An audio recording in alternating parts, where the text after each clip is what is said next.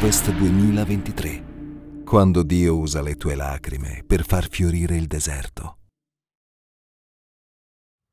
Infatti, quelli che sono secondo la carne pensano alle cose della carne, invece quelli che sono secondo lo spirito pensano alle cose dello spirito. Ma ciò che brama la carne è morte, mentre ciò che brama lo spirito è vita e pace. Infatti ciò che brama la carne è inimicizia contro Dio, perché non è sottomesso alla legge di Dio e neppure può esserlo. E quelli che sono nella carne non possono piacere a Dio.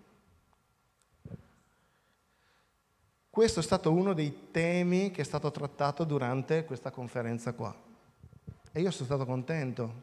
Quindi, se camminiamo nella carne, non camminiamo per lo spirito.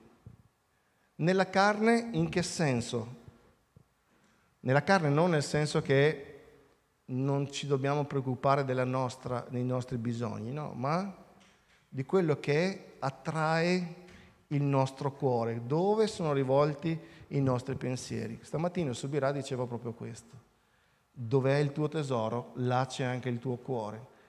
Cioè, questo determina quanto valore tu dai a Dio, alla presenza di Dio, alle cose di Dio, ai pensieri di Dio e alla conoscenza di Dio.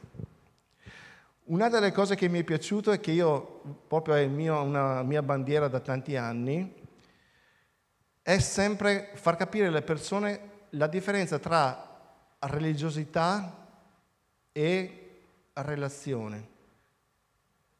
Non è che noi non siamo dei religiosi, noi abbiamo i nostri riti, come vedete entriamo, facciamo la lode, poi l'adorazione, poi gli annunci, poi la raccolta delle offerte, no, anzi prima la raccolta delle offerte, poi gli annunci, poi la predica.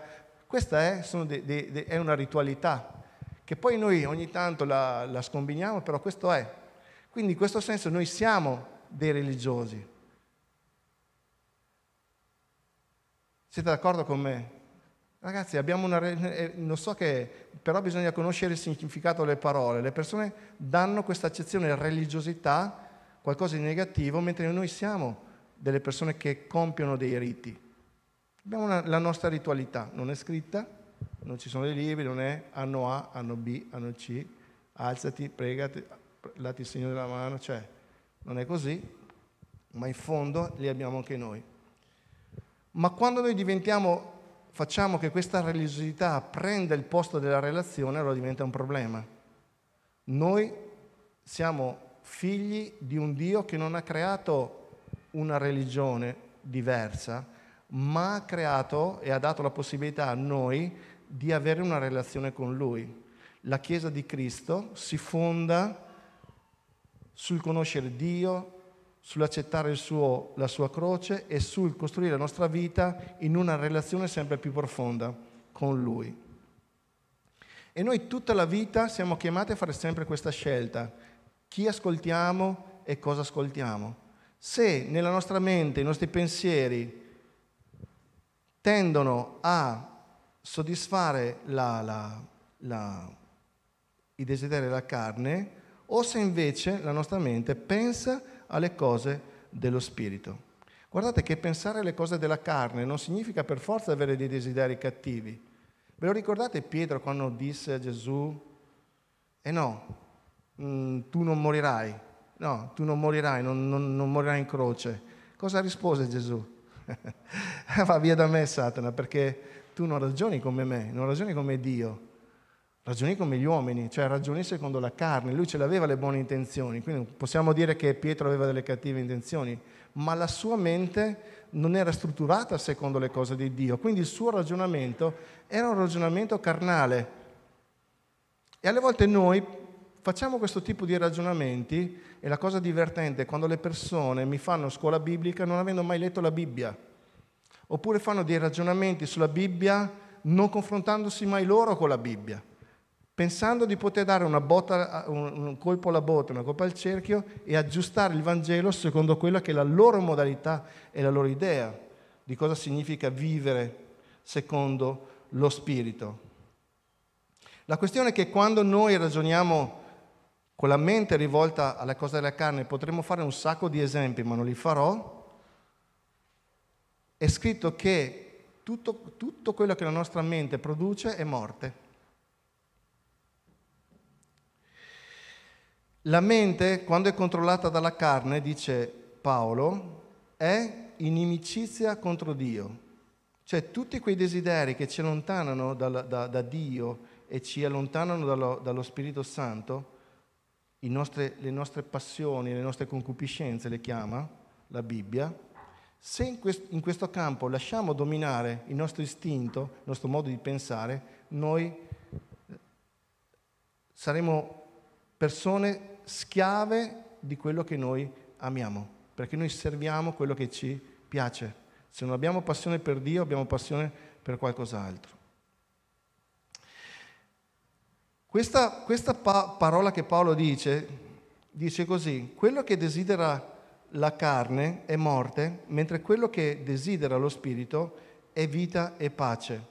E questo scontro avviene, non, non, avviene nel nostro corpo, ma avviene ne, nella nostra mente avviene nei, nei nostri pensieri. Noi è lì che cominciamo ad, a desiderare, a concupire, è lì che noi strutturiamo quello che vogliamo, sono lì che nascono le nostre passioni, i nostri conflitti. Quando tu decidi di peccare, no, diceva ieri Subirà, eh, non è che peccare è brutto, peccare è bello, se fosse brutto non peccherebbe nessuno, quindi il peccato ci attrae, c'è scritto che ci seduce, ci seduce e prima di peccare tu hai un processo mentale che ti porta a fare qualcosa che, che ti ucciderà, tra virgolette, o che ti causerà dei danni. Na- il peccato non nasce dal nulla. Non è che Elena si muore di un altro uomo più bello di me, e non so dov'è un altro uomo più bello di me, così. No, comincia piano piano, è qualcosa che entra nella sua testa e, e dentro di lei lavora affinché la sua mente giustifichi quello che, lui, quello che lei andrà a fare.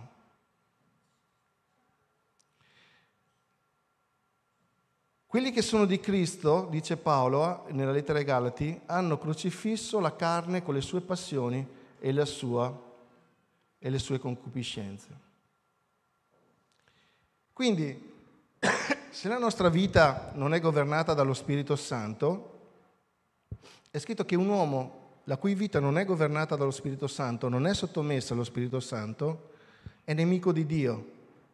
Poi vi parlerò dello Spirito Santo, però vorrei prima chiarire questo, perché la settimana scorsa ho parlato della grazia e ho detto che la grazia è quella forza, quell'azione dello Spirito Santo nella nostra vita che ci sostiene, ci aiuta, ci guida, è la nostra pedagoga, il nostro consigliere. Quando noi diciamo che lo Spirito Santo è il, consigliere, è il nostro maestro, è il nostro coach, lui agisce per mezzo della grazia, cioè la grazia è lo Spirito Santo in movimento, la grazia è quella azione dello Spirito Santo che ci aiuta a fare quello che noi non riusciremo a fare. Noi da soli non riusciamo a compiere e a fare quello che Dio ci chiede di fare. Ci abbiamo provato, ma abbiamo fallito. Quindi Cristo è morto per noi e oggi noi, sottomessi allo Spirito Santo, con l'aiuto della grazia, possiamo capire cosa è buono per Dio e cosa non lo è. E siccome da soli non ce la facciamo, la grazia di Dio ci mette nelle condizioni di scegliere il bene. In un punto è scritto che Dio ha già preparato le buone opere affinché noi le compiamo. Perché ogni opera buona che noi con le nostre proprie forze possiamo portare davanti a Dio, Dio non le, non le considera. Perché queste opere servono per la nostra autogratificazione. Sono opere che noi mettiamo in campo perché abbiamo bisogno di approvazione, abbiamo bisogno di un premio. Mentre quello che ci chiama a compiere Dio lo facciamo semplicemente perché amiamo Lui e amiamo quello che ama Lui. Quindi quando abbiamo questo combattimento, no, questo combattimento dentro di noi, è lì che lo Spirito Santo viene in aiuto nella nostra debolezza e intercede per noi secondo il cuore di Dio. Dice perché noi non sappiamo come si fa a pregare ed è così, perché in alcune situazioni noi non sappiamo come pregare, non sappiamo come si fa. Ma Dio ci ha dato lo Spirito Santo che intercede per noi secondo il cuore di Dio. Lui prega Dio insieme a noi o per noi affinché Dio ascolti quella preghiera. Quando noi non ce la facciamo più, se siamo sottomessi allo Spirito Santo, in qualsiasi caso della nostra vita, in questo caso stiamo parlando della concupiscenza, di, delle cose eh, ehm, brutte che, de, che, desideriamo, quelle che ci allontanano da Dio, quando siamo lì che non ce la facciamo più, è scritto che quando noi non sappiamo nemmeno più come pregare, lo Spirito Santo interviene per noi, presso il trono di Dio. Questa cosa che Paolo dice, e poi vi farò leggere un altro passo, anzi andiamo a leggerlo subito, così poi 1 Corinzi 2,14 poi torniamo qua, 1 Corinzi 2,14.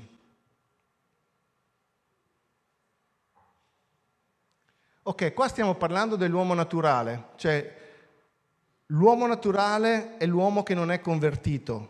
Poi abbiamo l'uomo spirituale, che è quello convertito e sottomesso allo Spirito Santo, abbiamo l'uomo carnale, che è quello che è convertito ma si agi- agisce, si muove come se non fosse mai stato convertito. Cioè, è ancora e si comporta e si muove come era prima. L'uomo naturale non riceve le cose dello Spirito di Dio. Quindi chi ragiona secondo la carne non può capire le cose dello Spirito Santo, dice perché esse sono pazzia per lui, cioè una roba da fuori di testa. Ecco perché noi non possiamo andare a sparare i versetti biblici alla gente, così. E dobbiamo pregare che lo Spirito Santo tocchi il cuore delle persone, perché non possono capire le cose di Dio. Sono... Va bene, abbiamo citato il gender. Parlate con un po' di ragazzi dei rapporti prematrimoniali, spiegate loro perché non si possono avere i rapporti prematrimoniali. Vi dicono che siete matti, a me una volta ha detto, ma credi ancora a quelle robe lì del Medioevo? No, gli ho detto, no, non credo a quelle cose del Medioevo, ancora prima. La Genesi, non è roba del Medioevo. Poi non capisco perché tutti parlano male del Medioevo, ma il Medioevo è un, è un buon tempo. Non so come mai tutti ce l'hanno questo Medioevo, non si capisce. E non le può conoscere, dice, perché? Eh, perché le cose dello Spirito devono essere giudicate, cioè elaborate secondo lo Spirito Santo. Quindi dice Paolo, quello che desidera la carne, siccome è scritto qua, è inimicizia contro Dio, non si, non si possono sottomettere a Dio. Non, non, non può la carne sottomettersi a Dio, e neppure alla legge di Dio, e neppure può esserlo. E quelli che vivono secondo la carne, che sono nella carne, dice, non possono piacere a Dio. Ho preso questa citazione di Spurgeon perché lui lo spiega molto bene, ok? Senza che mi metto a fare il dottore io, ma voglio citare lui, che ne sa. Ok, lui dice questa frase qua, guardate cosa Paolo intende quando una persona agisce carnalmente. A chi è qua che ho parlato dell'iniquità? Cosa significava essere iniqui? Con chi ho parlato qua? Con nessuno di voi? Ma con qualcuno ho parlato però so che uno mi ha fatto una domanda e io ho spiegato cosa significa, perché eh, la Bibbia parla di iniquità. Paolo non ha detto che la mente carnale è in conflitto con Dio. Attenzione, non è che siamo in conflitto. Dice che l'ha messa ancora più forte di così. Cioè Paolo non è che è uno che va giù leggero. La mente carnale è inimicizia contro Dio. Non è nera, ma è oscurità non è in conflitto, ma incarna l'inimicizia stessa.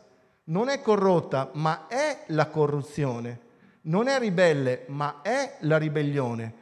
Non è malvagia, ma è la malvagità stessa. Noi non riusciamo a entrare in, quest- in queste dinamiche della parola, quindi pensiamo che tutto sia compatibile, pensiamo quel discorso che Dio è amore, che tanto Dio ci ama così, Possiamo fare delle cose buone senza essere sottomessi alla legge di Dio? Lascialo qua, questo qua, sì? Sì, possiamo farlo. In qualche modo possiamo andare, Dio, andare da Dio e dirgli quanto siamo buoni, quanto siamo bravi. Ma Dio non ci deve nulla, ci ha dato tutto. Se c'è un debito che dobbiamo avere con Lui, con gli altri, è un debito d'amore, è la gratitudine nei Suoi confronti. Nella carne non possiamo piacere a Dio, noi piacciamo a Dio perché Cristo ha pagato il prezzo per noi. E solo per quel motivo lì. Lui ci ha abilitato ad essere raggiunti dall'amore di Dio. Non che prima Dio non ci amasse, ma Cristo ha tolto il muro di separazione e il sangue di Gesù ci ha liberati dall'ira, perché prima eravamo sotto l'ira di Dio, cioè sotto la condanna che Gesù ha, ha, preso su di sé, non è che ha preso, ha preso le, le, la punizione su di sé. Non, Gesù non ha mai peccato, non è mai stato inquinato da, da nulla. Andiamo avanti. Quelli che invece si lasciano guidare dallo Spirito pensano le cose dello Spirito, giusto? Quindi come facciamo a capire se siamo persone che camminano nello Spirito e capire se siamo persone che invece ancora viaggiano secondo la carne? E guarda dove sta il tuo cuore. Guarda e metti una scala di priorità quali sono i tuoi, i tuoi, i tuoi valori. Io non, non ho la capacità di conoscere le vostre priorità, ma tu sì. Lo puoi nascondere a me, lo puoi nascondere alle persone che ti sono incontro, di, di fianco, scusa, ma non puoi nasconderle a Dio. Dov'è la tua mente, dov'è il tuo cuore, dove sono le cose a cui dai valore, là è il tuo cuore.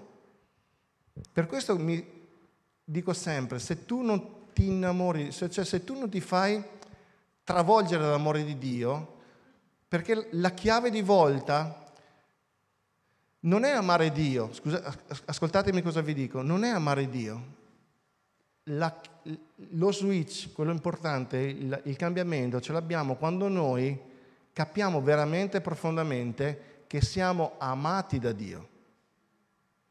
Cioè il nostro problema non è cercare di amare Dio, cerchiamo di amare Dio in tanti modi, venendo in chiesa, servendo in chiesa, non rispondendo mai. Noi vogliamo piacere a Dio in tante cose, ma il problema è la motivazione del nostro cuore. Se io faccio qualcosa, io spero che mi capiate cosa voglio dire, e lo devo fare, qualcosa di buono, non posso partire dall'idea che se non lo faccio Dio mi punirà, perché questo ci porterà costantemente a fallire, a vivere i sensi di colpa. Io devo partire sempre con la consapevolezza che ho un Dio, che ho un Padre e che mi ama. Quando io afferro l'amore di Dio e mi sento amato da Dio, tutto intorno a me cambia, a partire dal modo in cui uno mi relaziono con Dio due come mi relaziono con gli altri.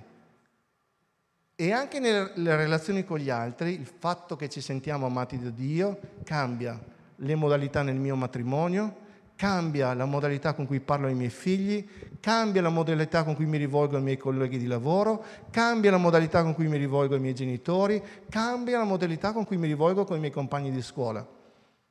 Perché sapere di essere amati, di essere protetti da Dio, ci dà sicurezza e identità. Noi siamo figli grandemente amati, un conto che lo diciamo è un conto a sperimentare questo amore. Ecco perché poi andiamo a cercare soddisfazioni nelle cose della carne, perché abbiamo bisogno, bisogno, abbiamo bisogno di tutte queste cose, di approvazione, di amore, di affetto. E hai voglia tu di dire che Dio ti ama, Fuori da qua, ditemi, fuori da qua quanto è dura quotidianamente vivere questo amore, questa certezza. E non dovrebbe essere così, quindi vuol dire che qualcosa dobbiamo, dobbiamo cambiare.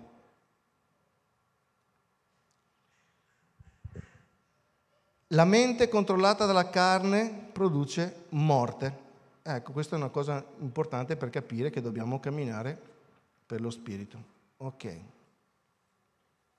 Voi però, dice Paolo, non siete nella carne, ma nello Spirito, se lo Spirito di Dio abita in voi.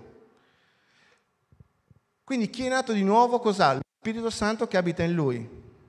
E questa è la buona notizia. Noi siamo nati di nuovo e lo Spirito Santo abita in noi, non abita fuori da noi, non abita in cielo, non abita in chiesa, non abita nel pastore, abita in ognuno di noi. Se qualcuno non ha lo Spirito di Cristo, egli non gli appartiene. Quindi se noi non abbiamo lo Spirito di Cristo, non gli apparteniamo. Ma se Cristo è in noi, nonostante il nostro corpo sia morto a causa del peccato, lo Spirito Santo dà vita a causa della giustificazione, quello che vi dicevo prima.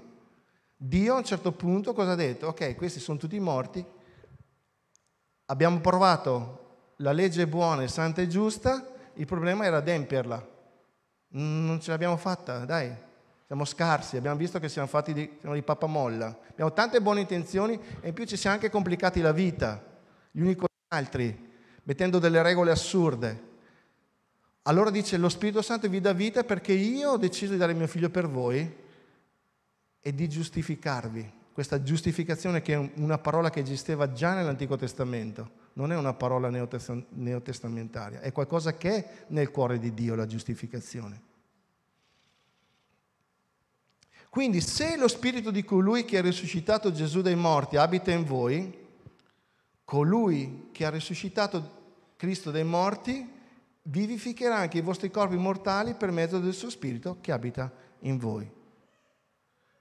Così dice Paolo, non siamo debitori verso la carne per vivere secondo la carne, perché se vivete secondo la carne, voi morirete. E con chi sta parlando? Con chi sta parlando? Quali credenti? Era una chiesa, la chiesa di Roma. Quindi Paolo dice, ok, se tu vivi per la carne morirai. Ma se mediante lo Spirito fate morire le opere del corpo, voi vivrete. Ecco perché è importante il ruolo della grazia di cui vi parlavo poi continuerò nelle prossime volte questo discorso qua. Quindi la grazia. Oggi abbiamo la possibilità di attingere alla vita di Cristo. Quando noi diciamo che Cristo vive in, noi, quante volte ve l'ho detto? Quando noi diciamo che la vita di Cristo in me, non ha a che fare solo con la vita eterna, noi eterni, saremo eterni comunque chi vivrà con Dio per sempre, chi vivrà lontano da Dio per sempre. Eterni siamo eterni, non, non moriremo mai. Cioè, mettetevela via, quando dite avremo la vita eterna, sta parlando di un altro aspetto la parola di Dio. Sta parlando delle qualità di Cristo.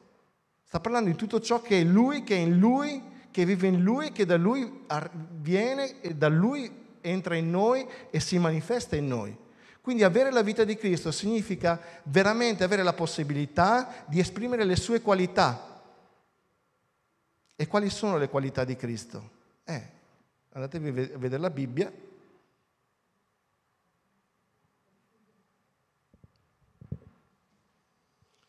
Noi riceviamo lo Spirito Santo, abbiamo questa potenza, questa grazia, che è la potenza di Dio per liberarci da questa schiavitù. Spirito Santo non è solo segni, miracoli, prodigi, guarigioni, doni. La gente pensa che lo Spirito Santo è questa roba qua. Però volevo dirvi che quando noi parliamo delle opere della carne, per dirvi, se andiamo in Galati 5:19, per dirvi serve la potenza dello Spirito Santo, da cosa ci libera?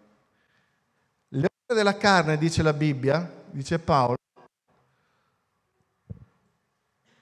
sono la fornicazione, l'impurità, la dissolutezza, l'idolatria, la stregoneria, le inimicizie, le discordie, la gelosia, l'ira, le contese, le divisioni, le sette, le ubriachezze, le orge e altre simili cose. E dice Paolo, io vi avviso che chi fa queste cose non erediterà il regno di Dio.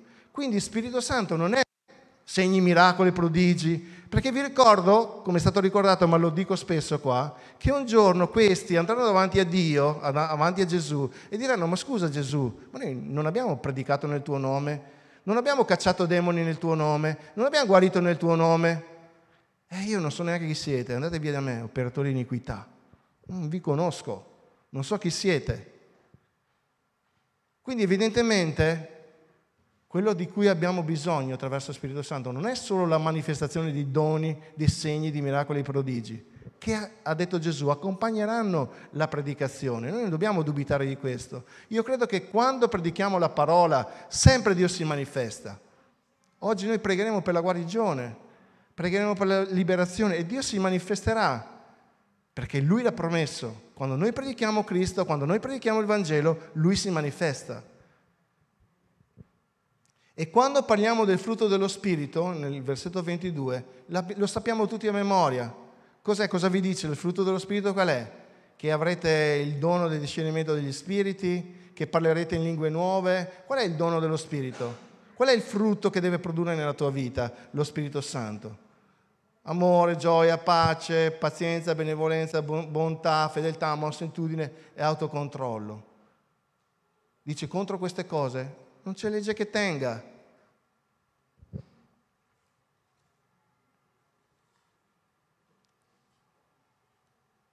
Se uno non ha lo Spirito di Cristo non gli appartiene. E questo significa che ogni, ognuno di noi che ha, è veramente crede in Dio, che veramente ha fatto un'esperienza con Lui, perché guardate, non basterà aver alzato la mano e dire Signore, Signore. Non lo dico io. Gesù ha detto chi fa la volontà del Padre mio sarà con me nell'eternità. Perché mi chiamate Signore, Signore? E la domanda è perché chiami Gesù Signore? se poi fai a modo tuo. Se una persona non è ripiena di Spirito Santo, non è affatto un cristiano. Io mi sono scritto questa cosa qua, ce l'ho scritto da qualche parte, credo, che essere ripieni dello Spirito Santo non vuol dire che lo Spirito Santo è venuto con un mezzo piede eh, e non siamo pieni di Spirito Santo, siamo tutti pieni di Spirito Santo. Cioè, scusate se ribadisco questo concetto, quando una persona vi dica Dio ti benedica grandemente, è solo un modo di dire che io capisco che è uno slang. Ma Dio cos'è? Ti può benedire grandemente, questo significa per contrapposizione che Dio ti può benedire un po' di meno. Non può essere. Quindi è solo un modo di dire, no? è un modo per esprimere affetto, no? quindi dare enfasi che Dio ti benedica grandemente. Noi che siamo un po' più moderni diciamo Dio continua a benedirti perché noi siamo benedetti di ogni benedizione spirituale nei cieli in Cristo Gesù. Non ci manca niente. E quindi quello che vi dicevo prima, che dovremmo avere questa, dovremmo avere questa consapevolezza dell'essere benedetti completamente. Tutti noi, tutti noi, qua non c'è nessuno che ti può dare questo se non la tua fede in Gesù. È il giorno in cui hai fatto la, la, la, tua preghiera e hai detto Signore entra nella mia vita, io ho bisogno di te. Quindi il problema dell'essere ripieni dello Spirito Santo, che è un'esortazione, anzi è un imperativo di Paolo. Quando lui dice siate pieni di Spirito Santo, non è un invito, è un imperativo. Non sta dicendo che lo Spirito Santo non ti ha riempito. Il problema della pienezza è vivere pienamente la persona dello Spirito Santo, ma tu ce l'hai già. Non hai bisogno che qualcuno ti imponga le mani, che ti dica Shai Karabadadara Sarakata Shai. Ma chi qua dentro veramente si alza la mattina e invece di essere felice per il, sì, per il sole, bello, dice Signore, sono felice perché sono pieno dello Spirito Santo.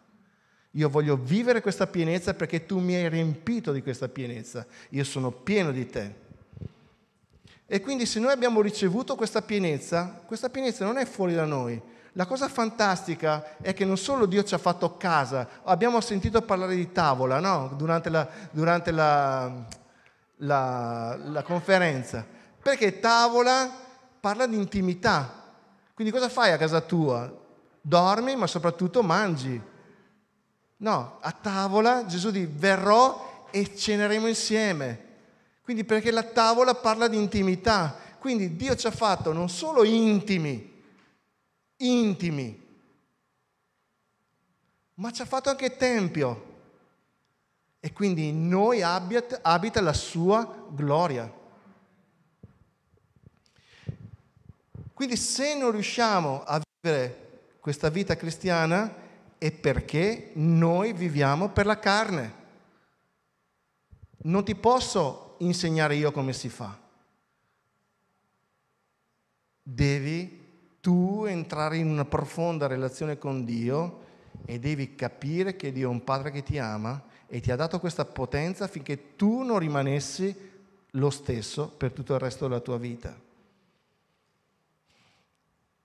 Ma chi qua crede veramente, aspetta, credo nel senso, chi potrebbe dire che si sente così? Quando Gesù ha detto chi ha sete venga a me e beva, fiumi d'acqua viva sgorgeranno dal suo seno. Questa è una promessa per tutti noi.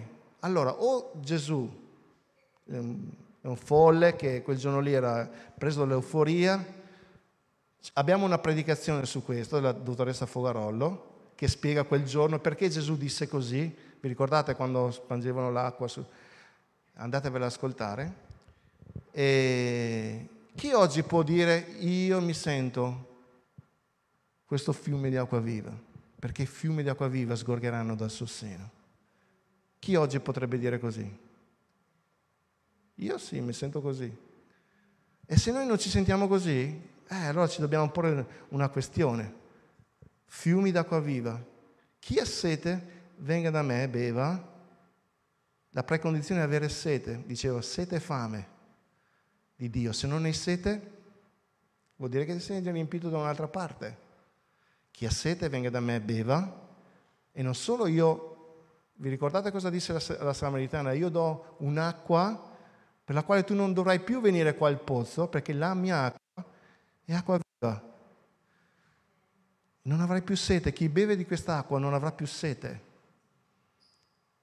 E non solo, lui dice dal tuo seno, da te, dalla tua fede, dalla tua intimità, dal tuo cuore, perché io sono casa dentro di te, tempio, sei tempio, il mio tempio, fiumi d'acqua viva. Vuol dire che noi siamo quella sorgente che può raggiungere gli altri affinché anche loro conoscano la vita che è in Cristo Gesù.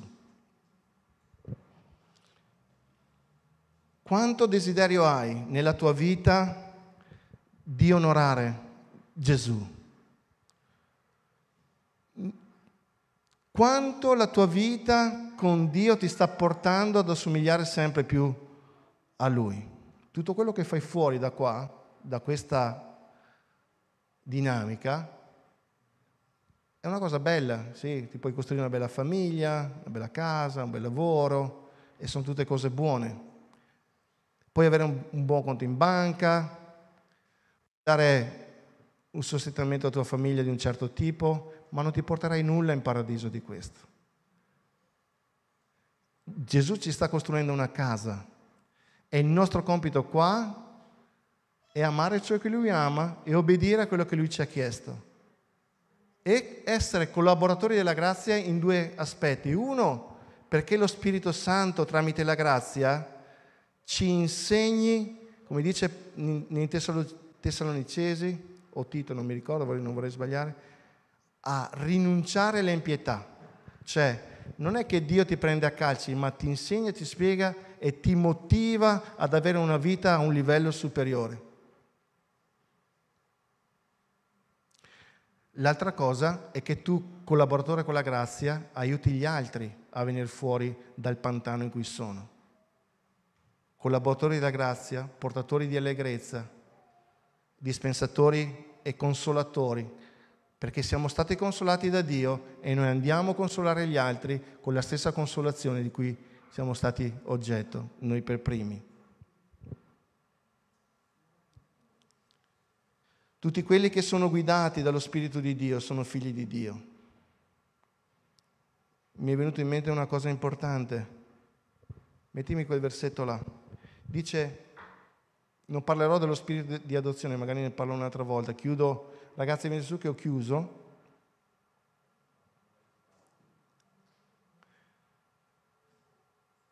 Infatti, tutti, al 14, siamo al versetto 14, 8-14.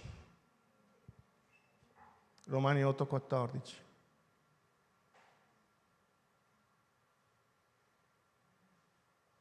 Infatti, tutti quelli che sono guidati dallo Spirito di Dio sono figli di Dio. Basta, ci fermiamo qua. Ripeti con me, tutti quelli che sono figli di Dio. Quindi tutti quelli che sono figli di Dio sono persone guidate dallo Spirito Santo. Potremmo dire che lo Spirito Santo guida i figli di Dio. Non sta dicendo quelli che vanno in chiesa domenica, quelli che leggono la Bibbia, quelli che hanno fatto la scuola biblica, quelli che sanno la Bibbia a memoria, quelli che ti citano i versetti. No. Dice Paolo, i figli di Dio sono guidati dallo Spirito Santo. E Dio guida solo i figli di Dio. E noi, dice Paolo, abbiamo ricevuto uno spirito di adozione per il quale gridiamo Abba, Padre.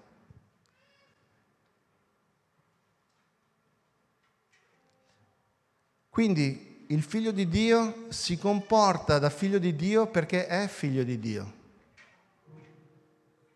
E noi riceviamo lo Spirito Santo non come precondizione per diventare, eh, cioè non è che diventiamo figli di Dio e quindi abbiamo lo Spirito Santo, ma il contrario, Dio ci dà lo Spirito Santo che ci fa figli.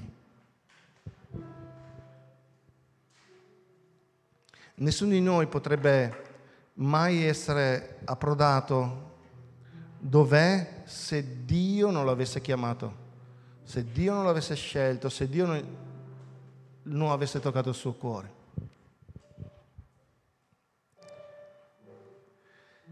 Perché vi ho detto tutto questo? Perché si stanno avvicinando a grandi passi dei tempi in cui saremo chiamati a fare delle scelte importanti. Io lo dico soprattutto a chi ha figli piccoli. E ne parlavano anche i pastori, ma non perché dobbiamo aver paura del tempo che verrà, ma perché noi dobbiamo rinsaldare la nostra fede perché saremo chiamati a splendere sempre di più e a fare delle scelte importanti. Il mondo è, è attrezzato per spostare la nostra attenzione da quello che è veramente fondamentale per noi a quello che è compatibile. No, il compromesso. Do una, bot- una botta al cerchio e una, colpa, una bot- colpo alla botte. Ma noi saremo chiamati a fare delle scelte importanti. E sta diventando sempre più complicato dire, non dico che siamo cristiani, ma che noi crediamo che una famiglia deve avere un papà e una mamma e già questo è un problema. Saremo chiamati a fare tutta una serie di, di scelte importanti.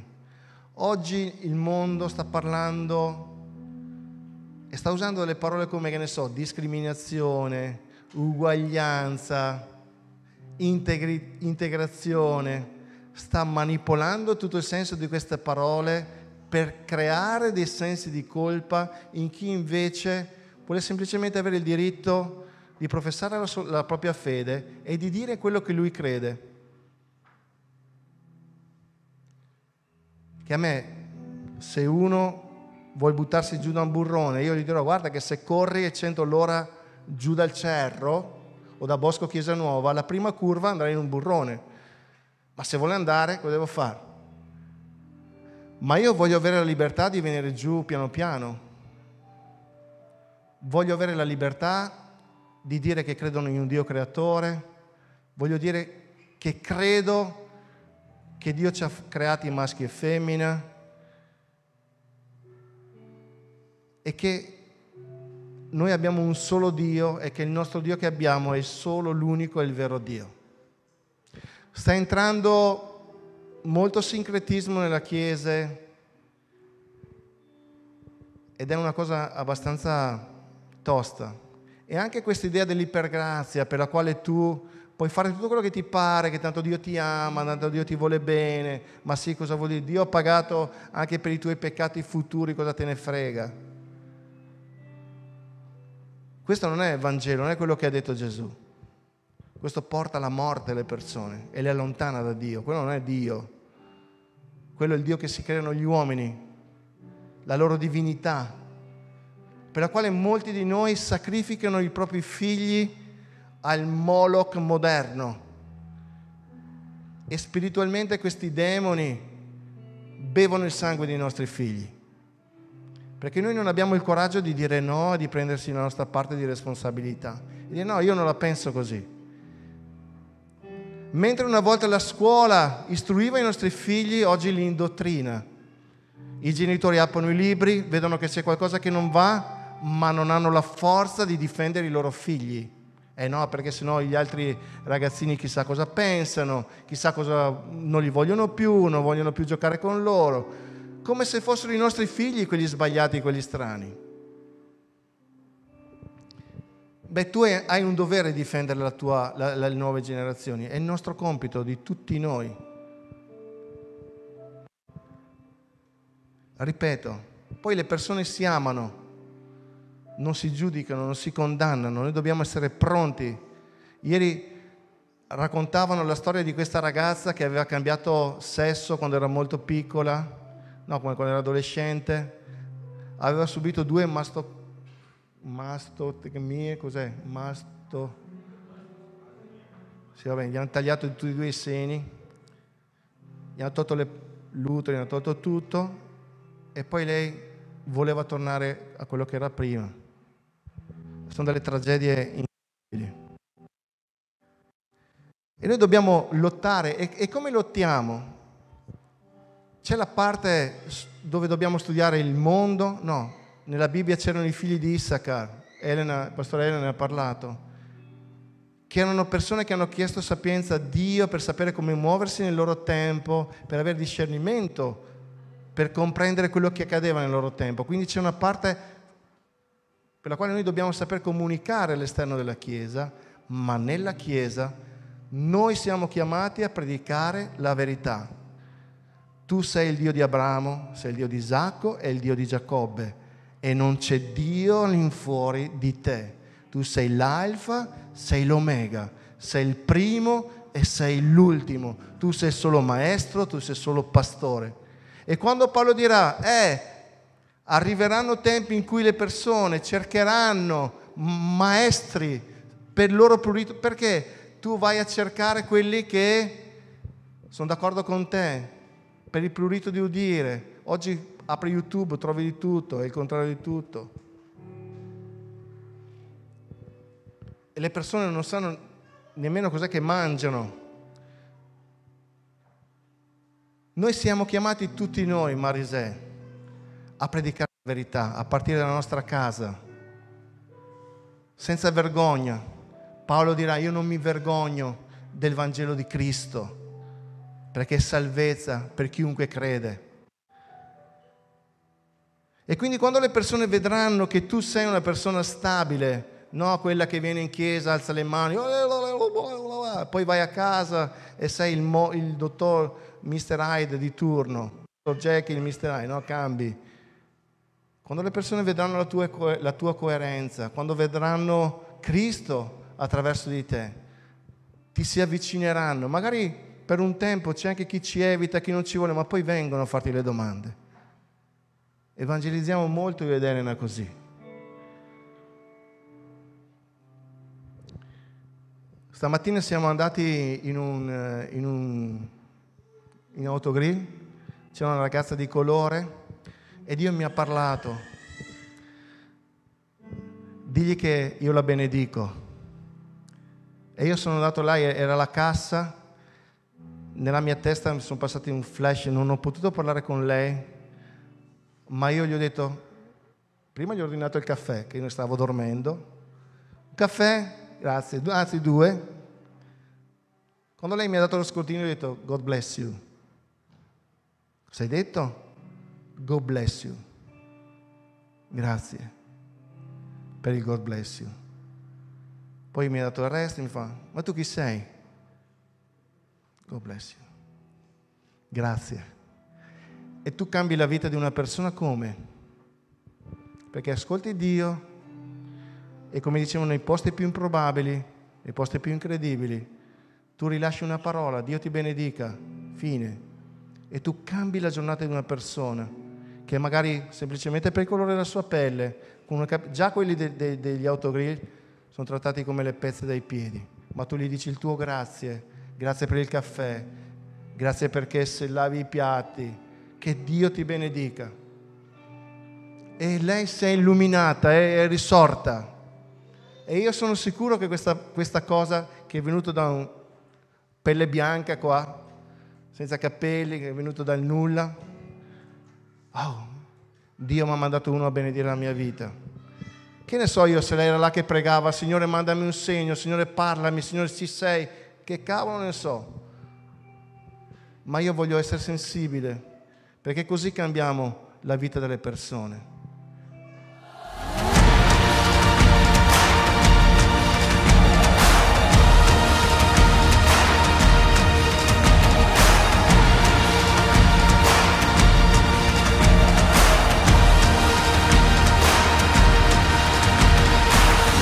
Harvest 2023, quando Dio usa le tue lacrime per far fiorire il deserto.